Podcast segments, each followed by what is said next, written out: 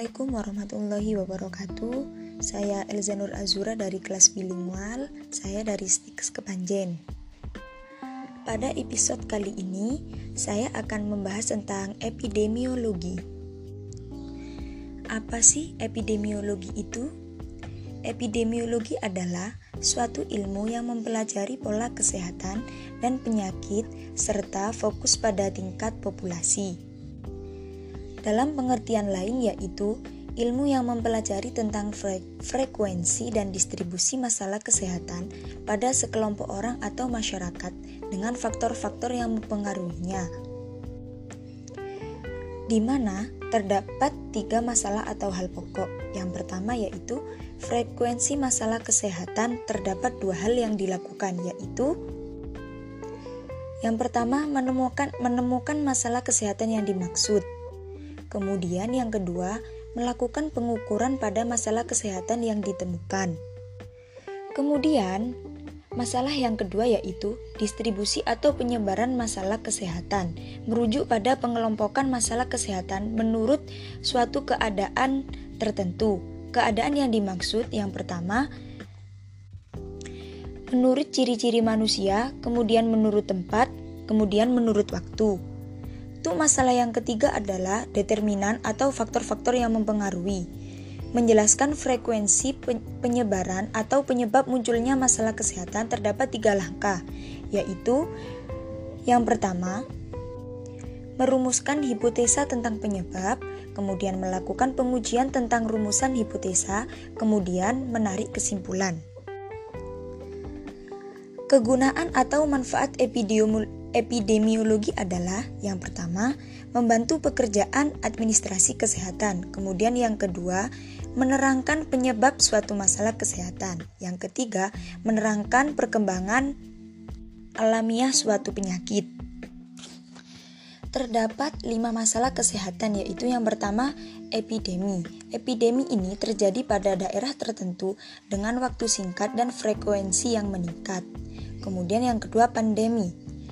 Pandemi ini terjadi di daerah tertentu dengan waktu singkat atau memperlihatkan peningkatan tinggi dengan penyebaran luas. Kemudian yang ketiga, endemi. Endemi ini terjadi pada daerah tertentu dalam waktu yang lama. Kemudian sporadit. Sporadit ini terjadi pada daerah tertentu dengan frekuensi berubah-ubah menurut perubahan waktu. Kemudian yang kelima, wabah. Wabah ini terjadi pada daerah tertentu dengan jumlah penderita meningkat secara padat atau nyata, dapat menimbulkan malapetaka. Transmisi penyakit atau penularan penyakit. Nah, ini merupakan mekanisme yang ditularkan dari seseorang kepada orang lain melalui beberapa kontak. Yang pertama, kontak langsung terjadi pada daerah perkotaan dengan penduduk padat. Kemudian yang kedua, kontak tidak langsung pada benda-benda yang terkontaminasi. Kemudian pengukuran epidemiologi. Yang pertama, incidence rate, jumlah kasus baru pada kalangan penduduk dalam waktu tertentu dengan rumus incidence rate sama dengan jumlah kasus baru pada periode tertentu dibagi populasi yang memiliki resiko dikali 1000.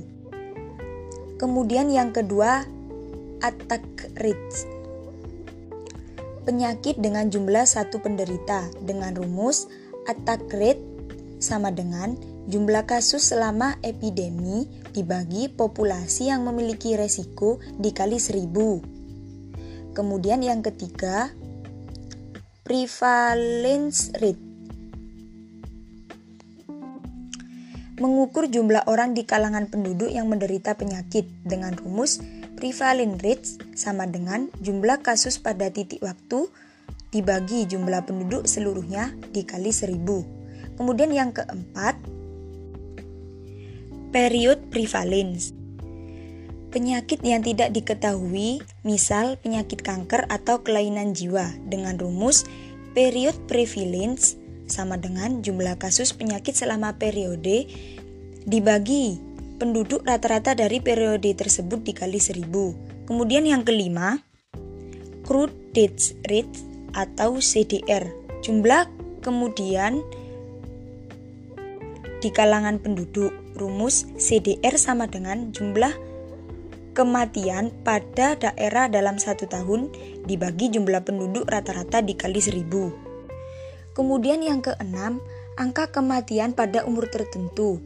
Rumus angka kematian pada umur tertentu sama dengan jumlah kematian antara umur 20-30 tahun dibagi jumlah penduduk dengan umur 20-30 tahun dikali 1000. Kemudian yang ketujuh, angka kematian akibat penyakit tertentu atau TBC. Rumusnya yaitu angka kematian akibat penyakit tertentu sama dengan jumlah kematian karena TBC di daerah dalam satu tahun dibagi jumlah penduduk rata-rata dikali 1000. Kemudian, peran perawat dalam epidemiologi dapat dilihat dalam penerapan community health nursing atau keperawatan kesehatan masyarakat yang merupakan ilmu pengetahuan epidemiologi sebagai alat meneliti dan mengobservasi. Intervensi dan evaluasi Direktur Riset Epidemiologi yang digunakan untuk perencanaan dan evaluasi program intervensi masyarakat, mendeteksi segera dan pengobatan penyakit, meminimalkan kecacatan. Karena riset epidemiologi dapat memunculkan body of knowledge termasuk asal penyakit, pola terjadinya penyakit, dan faktor risiko tinggi terjadinya penyakit. Kemudian, program yang dilakukan perawat, yang pertama, menjaga jarak perantara penyakit dari host atau tuan rumah yang rentan. Kemudian yang kedua, pengurangan kelangsungan hidup ogen. Kemudian yang ketiga, mengurangi resiko dan screening. Kemudian yang keempat, strategi mencegah pola pribadi perawat. Itu tadi yang saya sampaikan. Kemudian mohon maaf apabila banyak terjadi kesalahan karena di sini saya masih belajar. Semoga bermanfaat bagi kita semua. Wassalamualaikum warahmatullahi wabarakatuh.